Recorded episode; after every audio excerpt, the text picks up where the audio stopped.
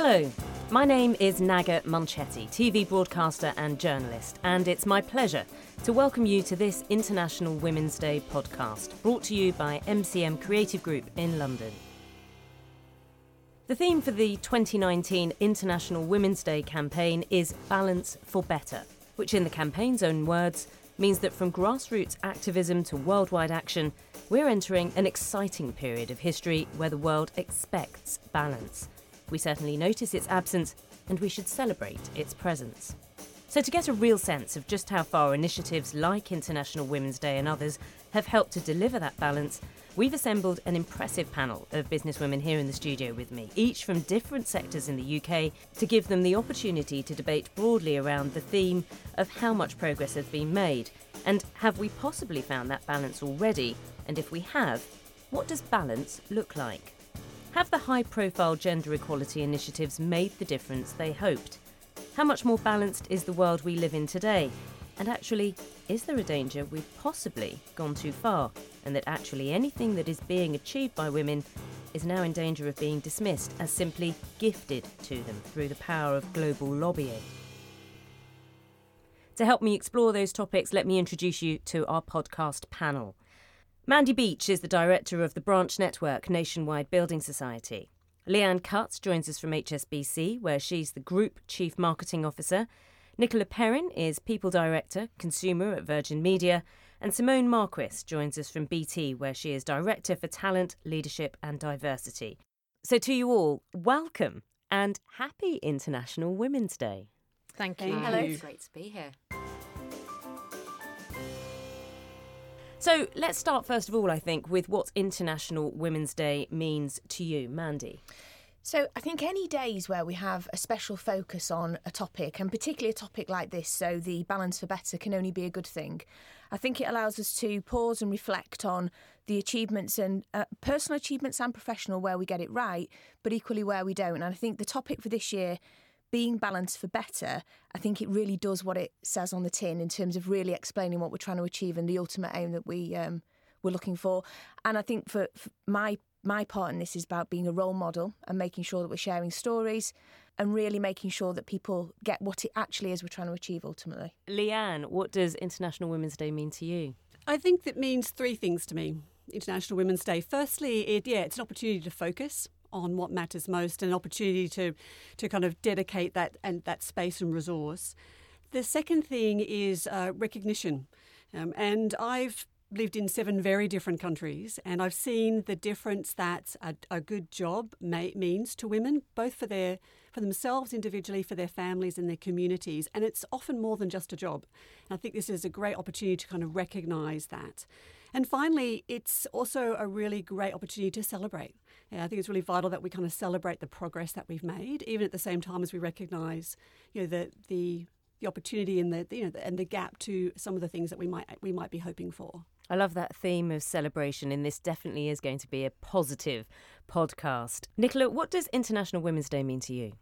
I think for me, it's a time for reflection as well as going out there and talking to people and celebrating the stories and success.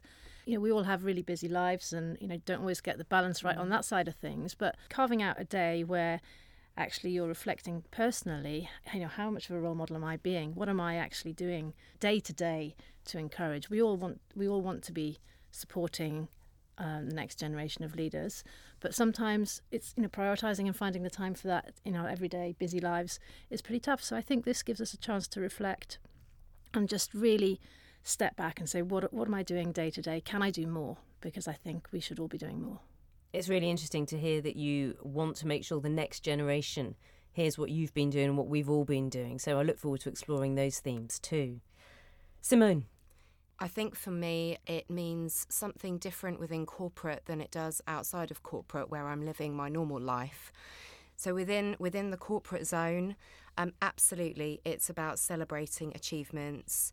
It's about redressing the balance of the dialogue and giving voice to issues. So it's a reason to talk about things that we don't talk about typically, and and bringing some of those issues really to the forefront. Outside of the corporate world, for me, it's uh, about talking to my daughter about everything that she can be in life. It's about talking to my friends' daughters about everything that they can be. And it's about them looking up and being inspired about what's possible. How important is it for all of you to be seen as role models, but also to act as role models?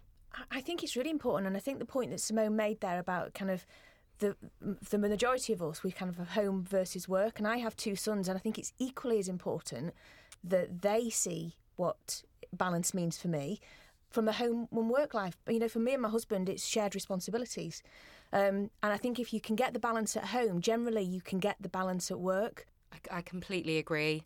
Um, I think I, I'm really lucky and privileged as well that I've got a very balanced household where it is equal responsibilities, which means that I can be that role model both in and outside of work of somebody who can work really hard, achieve a lot um, in a commercial and corporate sense, but I can also be the mum that I want to be. That for me is what, what role modelling is all about. I think uh, just building on on both your points, there's something for me around helping uh, daughters, sons, colleagues explore some of the the limiting beliefs that are around, and we all have them, and we've all uh, grappled with them over the time. So, I think um, you know, in terms of that, the role modelling, it's about talking about those and being open and honest about some of the challenges you've experienced along the way because the stories of success are brilliant and we should talk about them. But also, I think being open about things that you've really struggled with personally mm. can be really, really helpful to the next generation because it's not it's not always easy. Leanne, I was really interested when you said you'd lived in seven countries and just how, as a role model, many people will be listening, young people will be listening, thinking, I want a career like that. I want to travel. But how do you keep that balance? Mm. Well, yeah, it's a it's a it's a very good question, um, and I think it is around sort of providing that environment within which you know all, all people can succeed. Um, one of the, the themes that we talk about a lot, particularly at HSBC, is the healthiest human system. You know, and um, so it is about being human. It's creating a system within which, whether wherever you are and whatever, whatever however you want to um, your your career potential, you can find a way to make that work for you. Um, and that actually, is a, as a theme, has been quite productive because it's allowed everybody to sort of engage in that conversation. And so that human element comes into it, becomes quite um, personal. And to the point about being actually a bit vulnerable and being able to talk about things that matter to you. And, um, you know, I've, I have a 17 year old daughter and she's about to, you know, she, in a few years, she'll be in the workplace. So it is quite, actually quite deeply personal for me to find, you know, how do I create an inclusive environment within which she feels she can thrive. It's interesting talking about International Women's Day. There has been some criticism of supporting this day specifically as a girl power campaign, a mindset, if you like. Perhaps that the accusation comes through that we're behaving like some men have historically in being selectively restrictive. Now, you are all leaders of large teams. And when you talk about International Women's Day, men and women will be supporting it. But how do you make sure that there is a culture that isn't not inclusive that still remains balanced. Simone. Yeah, it's a it's a really important one for us. Of course, the the dialogue in many organisations has been really focused on diversity, and is moving now to be much more focused on inclusion, supported by diversity, and I think that's the recognition that whether you are male, female, whatever kind of visual characteristics you may have, you've got a whole lot going on underneath that and creating a culture where you can bring all of yourself to work is what's really important. Um, and celebrating those differences, the differences that you can't see, whether it's your socio-economic background or your education or your family setup, the where you've travelled in the world, all of those things. If you give voice to talking about all of that stuff and actually celebrate what that can bring into the way that you think about product development or the way that you think about, you know, your new strategy. Um, that's what makes it okay to have these kinds of conversations. So that that's a big focus for, for us at BT. Leanne, let me switch it on its head. Surely sometimes a team doesn't need to be balanced. There needs to be stars in the team and individuals that shine. How do you do that but make everyone feel inclusive? Well, I, I believe that diversity actually is a property of groups and not just individuals. And actually, the happiest and most productive teams that I have worked with in my experience have actually been very diverse teams, which, uh, and this comes to kind of help, helping team members focus on their strengths and bring what is the best of themselves to that team. And to and actually, the, the highest performing teams I found my experience have been quite diverse teams and uh, and that allows actually everyone to be a star in certain situations, um, and that that's that's my, that's been my personal experience. Nicola, I think what underpins a lot of this is feeling within a team a sense of trust, and that you can actually say what you want, be how you want. Um, and you're not going to be judged. In fact, you're going to be welcomed, whatever your view is, however you might clumsily express it or otherwise. That you're you're just feeling you can do that, and um, you know the, the environment is there where you're trusted by your colleagues and you're trusting each other. That's that's supportive. I think really helps bring out the best and creates creates that environment where people do feel um, that they're included and their, their opinions counting and that they've got a voice.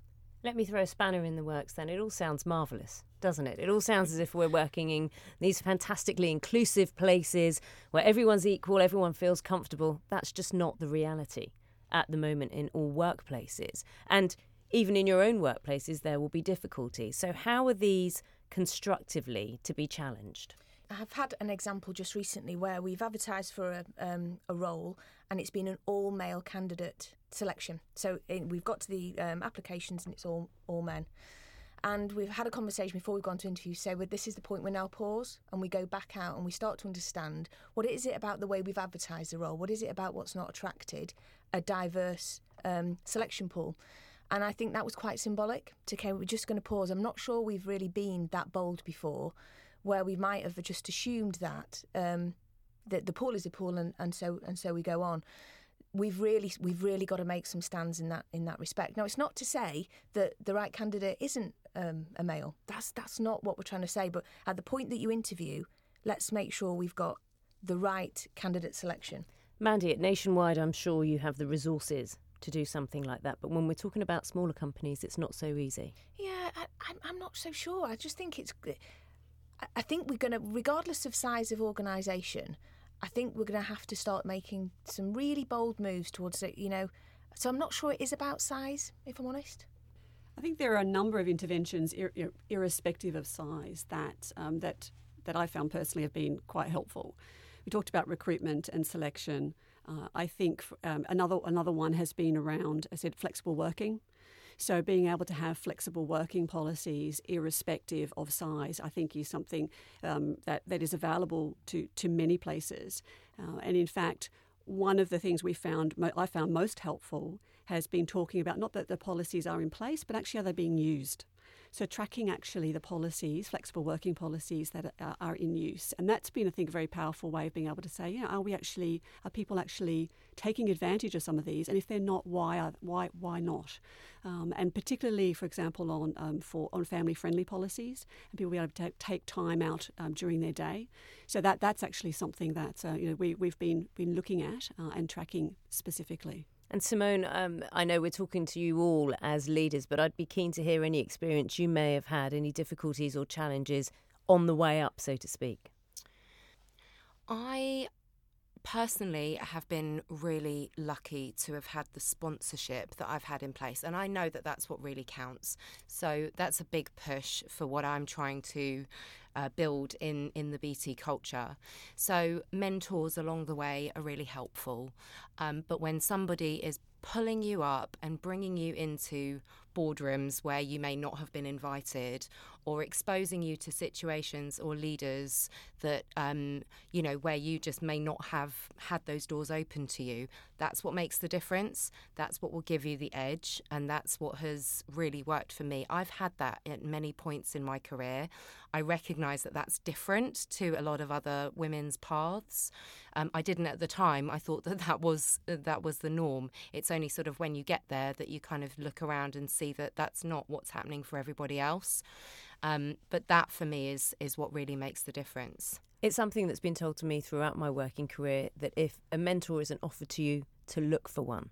How? Mm-hmm. What makes a good mentor then, Nicola? I think um, you know good mentors certainly approachable, giving giving feedback in the moment, but also probably the fundamental skill of a mentor is listening, holding up the mirror, um, provoking, challenging, but in a supportive way. And how do you assess whether or not you would be a good mentor? Yeah, I, am not sure you really sort of assess it, but I think you you, you always get people who are stand out. They're the, the people that everybody's asking to be their mentor, and you know who they are. So so I guess our our opportunity and our challenge is to to find more of those people, show what good looks like, tell the stories of, of the good mentors so that other people want that because I guess it's also recognition in itself if you're being asked to be a mentor um, on a regular basis. Mandy? I think there's something also about the connection with a mentor because you have to be able to show that level of vulnerability and, and also be able to say, I need some help with, well, the trust has to be there and the connection is really, really key. So I have met um, some people that I've asked to be mentored by and equally have come to me where we might say two or three sessions and then I think somebody else would be more suitable for mm. next time. So I don't think it's an enduring relationship. I think it is a point in time. Leanne. I think mentors and sponsors play a different role depending on your stage in your career. Uh, and my encouragement, as I talk to a number of people, um, uh, more, more, junior team members, is to find yeah both those official and unofficial mentors. There are official mentoring programs, but to look for mentors who are often uh, you know who are adjacent to your job, but not necessarily kind of working with you every day because they can give you a different perspective. Uh, and with sponsors, because you do also want some people who talk about you when you're not in the room. Uh, and that I found has been particularly helpful. Uh, and being able to then uh, seek out those that sponsors again who are looking to to support you, um, but but also I think needs to be aligned to where you are in your career, um, and and so therefore that will change over time. Um, and uh, so there are some mentors I've had for you know a long time, and others, as you say, have been just around for particular transition. Um, and I think that's one of the, the critical areas that I think we can we can all be more helpful around is when we're making transitions from different stages to career uh, in, in our careers um, of those in our teams because those are the times when mentors and sponsors are really really important. Um, and uh, you know uh, my encouragement is to, to find those in, in different places, whether it's in um, you know whether it's within the workplace, but also if I found mentors and sponsors have been in other, you know, actually other industries, not just in my own. And, and Naga, I, have just completed a dissertation on. Um, uh, this was on executive leadership for females, and it was interesting. The research that I did was talking about the value of sponsorship so that if you were sponsoring somebody, if I was sponsoring an individual, you're really overt with that. Because actually, for females, there's something about feeling self assured that and more self confident, knowing that you know somebody's looking out for you.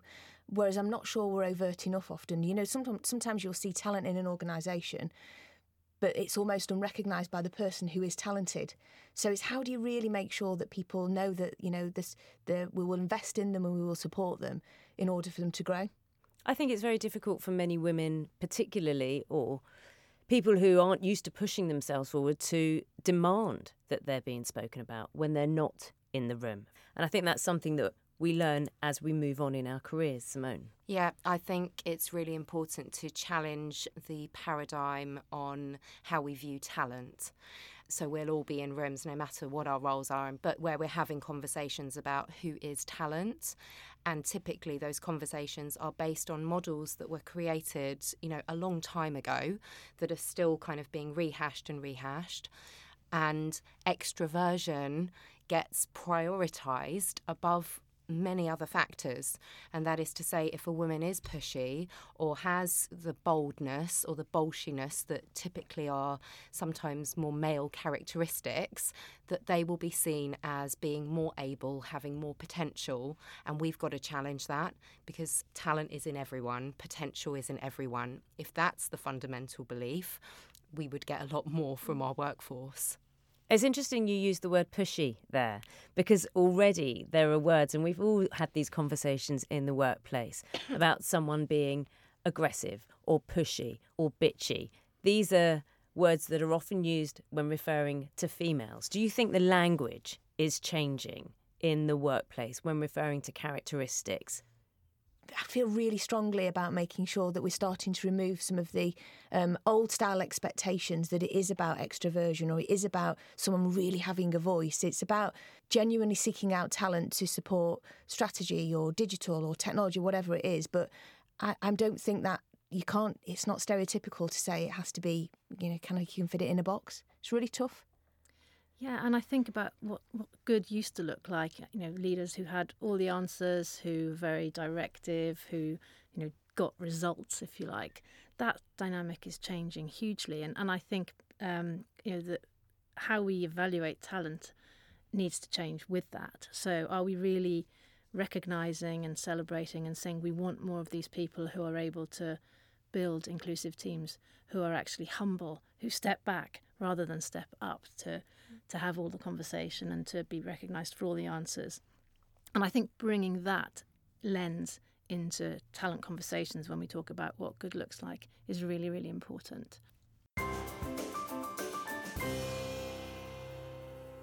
Let's move on to talk about the boardroom, the 30% Club. Now, this is a lobbying group launched in 2010 to improve female FTSE board representation. It's helped influence the increase from 12.5% of women on boards back in 2010 to today, where it's up to 27%.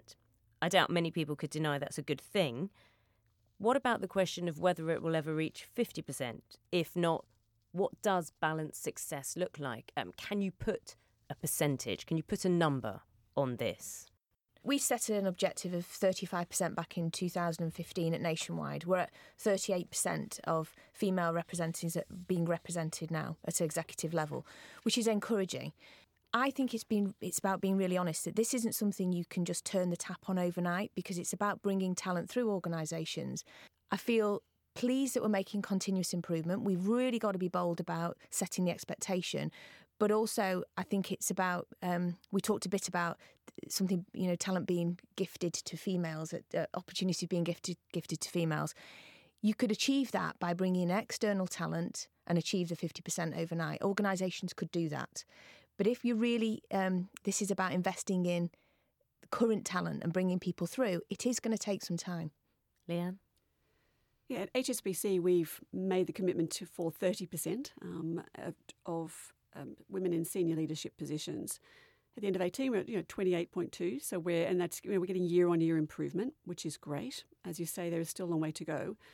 Over half of our our workforce globally uh, are female, so clearly you know there there is a gap, and the focus, as we've talked about, is around the pipeline how do we continue to move women through those key transitions, particularly from managing uh, smaller teams to larger teams and finding them the right roles? And so there, that's where those interventions around, we've talked about um, we've talked about recruitment, but also internal recruitment and promotion pools and ensuring that there are women represented at all of those kind of key moments. And also having also having an opportunity for both men and women in the organisation to have a collective voice. So we have a, an aptly named network called Balance, mm. which actually has 48,000 employees now uh, around the world, and that's a large and also a proportion of those. A lot of them actually are men because they're seeking often those same things, and that gives an opportunity for that that group to have a collective voice, sometimes where they might not feel confident on their own to be able to speak up, but actually as a collective voice, it's given a group of the of the of the, of the team to come back and say these are things that we need help on. Um, so it's been both, I said, a, a, an organisational imperative, but also it's being fed from employees themselves and things that they're looking for. And I think that that combination is where we're found we're finding where, where that combination exists, we're finding we're getting better progress. Nicola. So for me, it's it's less about the number. I think it is helpful to have aspirations and to be public about those. But actually, in terms of what it feels like in an organisation, once you get beyond a certain tipping point of you know the number of female voices in a room, it starts to feel different. The conversations change, the dynamics change, the some of the behaviours that we talked about earlier start to dial down, and other other conversations start to dial up. So I think as long as we're making progress and sort of get beyond that tipping point, which is what 30% is all about, because 30% is that tipping point, um, according to research, where the conversation and the dialogue does start to change, um, then you're going to start to make inroads into the culture. Are you there with Virgin Media? Uh, we're nudging towards 40% at our top table. Let me um, quote Brenda Trenowden, who's the chair of the 30% Club. You can hire as many diverse candidates and launch as many gender balance initiatives as you like, but none of it will stick unless you have a truly inclusive culture. So I ask, when will that culture be prevalent in the workplace, Nicola? I think uh, you know when when everyone feels that their voice is heard, that they can bring their best selves to work every day. So I think it is all about the environment. It's all about leaders taking responsibility for creating that environment every day in their teams. And you know, if I think about myself, paying attention to who I ask for input um, on decisions that I'm making. You know, it's very easy to go to the people that you always ask and get affirmation and reassurance about your direction. But um, we need to be more conscious about bringing in different perspectives, different ideas from people who we know would have an opposite view to us. I, I spend a lot of time talking to my frontline teams because if I can make sure that kind of the tone from the top is is working its way through the organisation, that's really my measure measure of success. So I would really give them the opportunity, in my, in my words, I would say almost speak truth to the leaders, really giving people a voice to say, and does it feel like that for you? Because actually, in the branch network, we have over 70% of females. So we've almost got a, an imbalance in in another way, actually, in, in the in the branches. So I think has that's that for been me to address. challenged? Absolutely has. By yes. the men by the men in the workforce? I'm not sure it's recognised so much because when you've got 670 branches, you've kind of got a different dynamic and, and potentially a mini culture in each of those branches. So, what I'm trying to do is make sure that we've got consistency of message. We're really looking at the way we communicate because old style email communication isn't going to land anymore. They've kind of kind of got to hear the message in in, in much different ways. Leanne. Yes, I agree with the, the messaging communication. We know that um, you know that some of the formal standards of communication aren't aren't as, aren't as effective anymore. So the focus of, of shifting much more to stories, uh, individual stories, and also through video. So we have, a, I'd say, a, a, large proportion now of that communication to employees to tell the stories about what actually are people doing individually uh, to be able to to, to promote uh, like a healthy a healthy human system within their team, and how can they share that with others, uh, and that that kind of shareability has become quite important. So to simply and, and also then people can use either you know, internal social media channels and external ones to share those stories. What impact do you all think, positive or negative, that the Me Too campaign has had? Um, do you think the world is looking at women and thinking they're simply angry or f- now fighting for the sake of fighting? Nicola, I see your brow furrowed as I ask that question. Yeah, I, you know, I struggle with struggle with it. I think, um, you know, there's some real fundamentals of how we treat each other and being respectful um, you know, again, whether whether it's a male female point or whether there, there's another dimension or angle to it, um, this is just about acceptable behaviours in in work, outside work, social environments, and I think um, you know there there needs to be some really really difficult um, conversations and, and feedback where where we're spotting that things are not and we're not seeing the right behaviours and where people are not being treated with respect. So yeah, I the Me Too campaign brought a spotlight onto it and certainly made it more made it easier for people to to flag and raise issues, which which has to be a good thing. Um, but I don't think it's only about women. It's about everybody feeling that they can speak up if something's not right, um, and if they're they're seeing behaviours and people not being treated well. So that's the that's the upside of it. Simone. I, I completely agree. I think its um, importance is is way beyond women. Actually, I think the importance is for anyone who is feeling marginalised, mistreated, discriminated against, to know that they have a voice, that they will be heard, that they don't have to suffer in silence about their treatment, and actually that they can find solidarity with others who have had shared experiences. I, I don't think it's about encouraging an anger narrative, but it is about saying, We hear you. I mentioned at the beginning of this podcast that there's a potential danger that women's achievements will not be seen as earned, but instead gifted. Do you agree that there's a danger of this happening? I think this is the worst of all worlds for me. If I felt like I was I had been gifted a role, um, as opposed to really having worked hard to achieve it, then you know I would feel really disappointed if that was the case. And I don't think we're going to do our best for females if we're putting them potentially into roles that might be beyond their own capability. Because the best you want for everybody is to thrive in a role. So I don't, and and and whoever that might be, by the way. So I think we've got a responsibility as leaders to recognise where the opportunity might be, but absolutely make sure it's a thorough process for all of us because it has to be credible what I want for everybody is an opportunity to really see people flourish and grow, and certainly not be put into a role where, it, you know, it's about fixing numbers. It's interesting you say that, Mandy. Leanne, I wonder what you think in terms of when someone is seen as, or a woman is seen as gifted the role. When is it appropriate for her to show that she's insulted by that? I haven't seen. It hasn't been my experience. I haven't seen that happen. I think, um, as, as, as, we've heard, I think you know historically, clearly, we have been in a, a, society that has been dominated by men in the workplace. So there is clearly a, a need, I, I, believe, to be able to set some some some clear sort of expectations around what an open and inclusive environment looks like, and make sure that we have a number of specific interventions that are really public and open and transparent. Um, and uh, when we do that, I think we, we, we, you know, we, we don't then run the risk of having of some of those kind of comments coming back. How do you help women, Nicola, who feel that they're being accused of gifted, being gifted a role?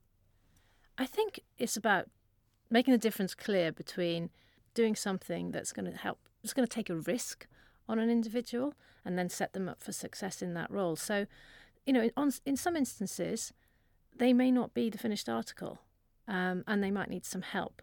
But somebody somewhere is needs to take a risk and, and has chosen to take a risk on that individual.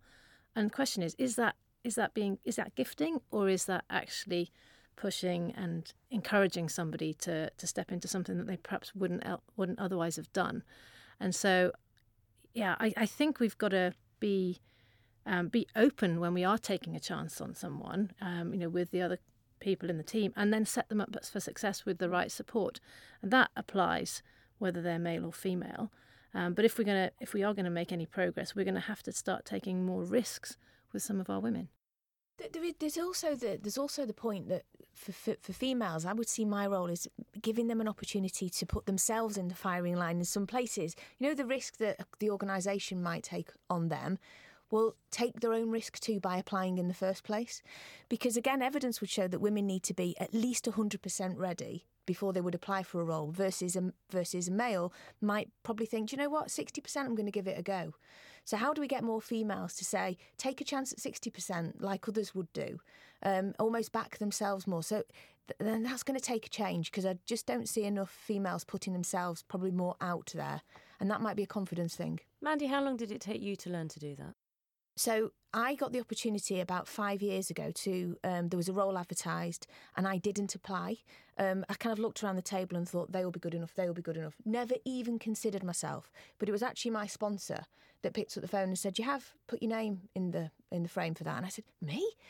And actually went on to get the role. And I can thank them for kind of unlocking my potential by just one phone call. I would never make that mistake again. Leanne? I would agree that, um, generally speaking, uh, most most women who are, who are, more than qualified for the roles that they happen to be in, and the opportunity really is to be able to provide the right environment where they feel they can apply, and that comes through, as as Mandy said, through both sponsors and mentors and also having having a broad selection process and a, and a, pool of candidates that are coming from different places. And, and there is also, I said, um, a number of, of, times where I have tapped people on the shoulder and said, this is something for you to consider. Um, both, you know, both men and women, but I said you know, predominantly women, to invite them into that. And once they're actually in the process, we find then that it's much, generally speaking, there's a much more positive outcome. Nicola. I think um, a slightly contrary point to that, because if I look back on my career, I used to be quite proud of the fact that things had happened, that somebody had approached me about an opportunity, and you know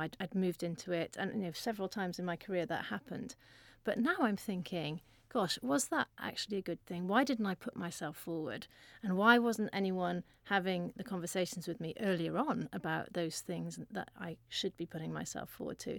So that you know, one thing that I used to be proud of, now as I've, if you like, matured, I'm thinking and challenging myself on that, you know, because I don't want that to happen to other people, that they, they're waiting to be asked.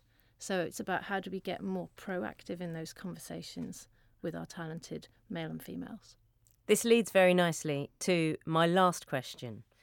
What advice would all of you give to the next generation of leaders? Imagine speaking to yourselves, say 15, 20 years ago. What advice would you give, Mandy? I would say be braver and take every single opportunity that comes your way. And the other thing I would have done differently 18 years ago when I had my first child was I would have talked to my husband about paternity leave. Leanne. Three things. Firstly, say yes early and often. Secondly, focus on things that you're good at rather than beating yourself up about things that you might not be good at um, and focus on your strengths and develop that mastery. That's the biggest gift you can give a team that you're going to be part of. And finally, my personal mantra, uh, which I wish I'd known when I first started uh, in, in my career, is manage your energy and not your time. Because there are only so many hours in, in the day, but it's how you show up in those hours. I found that's made the biggest difference. Simone. I think there's three things. I would say don't see the blockers even though even though they might be apparent actually look past them and see the opportunities be different celebrate your difference and actually be worried if you're blending in and network go meet people talk to people expand your horizons expand the the people that you're associated with because that leads to opportunity more than anything else Nicola. I think a key piece of advice is around finding mentors, champions, people who are going to be your advocates wherever wherever they are, um, both internally and externally. I think another one is around trusting your judgment. Um, you know, go go with what your heart's really telling you, um, and if you if you really feel strongly about something, just go after that.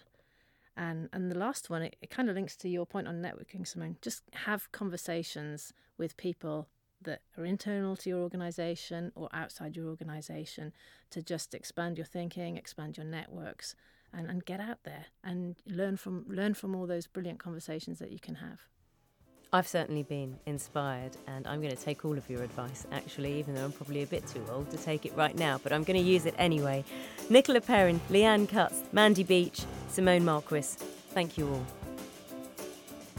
The International Women's Day podcast was presented by Naga Munchetty. It was an MCM Creative Group production, studio engineer was Nick Williams, and the producer was Neil Crespin.